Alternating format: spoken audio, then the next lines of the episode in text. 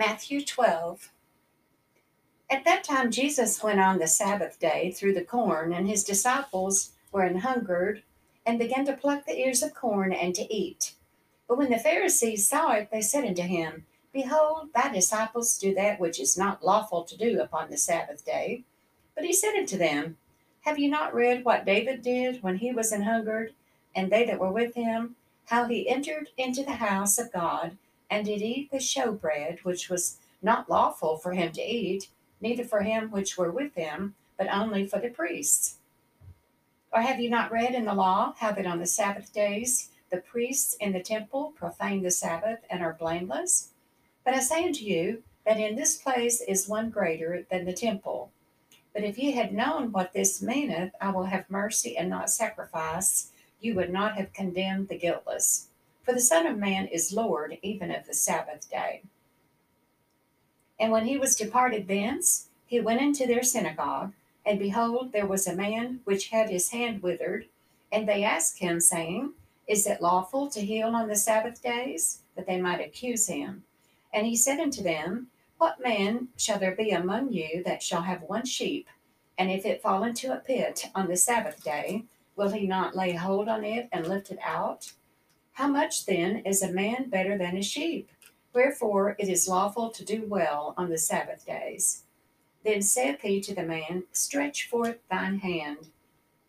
And he stretched it forth, and it was restored whole, like as the other. Then the Pharisees went out and held a council against him, how they might destroy him. But when Jesus knew it, he withdrew himself from thence, and great multitudes followed him, and he healed them all. And he charged them that they should not make him known, that it might be fulfilled which was spoken by Esaias the prophet, saying, Behold my servant, whom I have chosen, my beloved, in whom my soul is well pleased. I will put my spirit upon him and he shall show judgment to the Gentiles. He shall not strive nor cry, neither shall any man hear his voice in the streets. A bruised reed shall he not break, and smoking flax shall he not quench, till he send forth judgment unto victory. And in his name shall the Gentiles trust. Then was brought unto him one possessed with a devil, blind and dumb and he healed him, insomuch that the blind and dumb both spake and saw. And all the people were amazed, and said, Is not this the son of David? But when the Pharisees heard it, they said, This fellow doth not cast out devils, but by Beelzebub, the prince of the devils. And Jesus knew their thoughts, and said unto them, Every kingdom divided against itself is brought to desolation, and every city or house divided against itself shall not stand. And if Satan cast out Satan, he is divided against himself. How shall then his kingdom stand? And if I by Beelzebub cast out devils, by whom do your children cast them out? Therefore they shall be your judges. But if I cast out devils by the Spirit of God, then the kingdom of God is come unto you. Or else, how can one enter into a strong man's house and spoil his goods, except he first bind the strong man? and then he will spoil his house. He that is not with me is against me, and he that gathereth not with me scattereth abroad. Wherefore I say unto you, all manner of sin and blasphemy shall be forgiven unto men, but the blasphemy against the Holy Ghost shall not be forgiven unto men. And whosoever speaketh a word against the Son of Man, it shall be forgiven him. But whosoever speaketh against the Holy Ghost, it shall not be forgiven him neither in this world, neither in the world to come.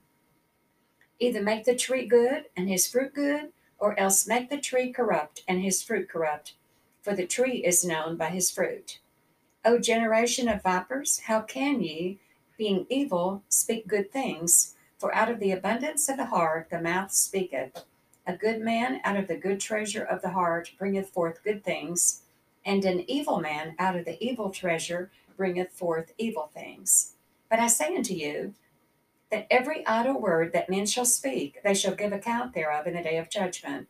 For by thy words thou shalt be justified, and by thy words thou shalt be condemned. Then certain of the scribes and of the Pharisees answered, saying, Master, we would see a sign from thee. But he answered and said unto them, An evil and adulterous generation seeketh after a sign, and there shall no sign be given to it, but the sign of the prophet Jonas. For as Jonas was three days and three nights in the whale's belly, so shall the Son of Man be three days and three nights in the heart of the earth. The men of Nineveh shall rise in judgment with this generation, and shall condemn it, because they repented at the preaching of Jonas, and behold, a greater than Jonas is here. The queen of the south shall rise up in the judgment with this generation, and shall condemn it, for she came from the uttermost parts of the earth to hear the wisdom of Solomon, and behold, a greater than Solomon is here. When the unclean spirit is gone out of a man, he walketh through dry places, seeking rest, and findeth none. Then he saith, I will return into my house from whence I came out. And when he is come, he findeth it empty, swept, and garnished. Then goeth he and taketh with himself seven other spirits more wicked than himself, and they enter in and dwell there. And the last state of that man is worse than the first. Even so shall it be also unto this wicked generation. While he yet talked to the people, behold, his mother and his brethren stood without, desiring to speak with him. Then one said unto him, Behold, thy mother and thy brethren stand without, desiring to speak with thee. But he answered and said unto him that told him, Who is my mother, and who are my brethren? And he stretched forth his hand toward his disciples, and said, Behold my mother and my brethren. For whosoever shall do the will of my Father which is in heaven, the same is my brother and sister and mother.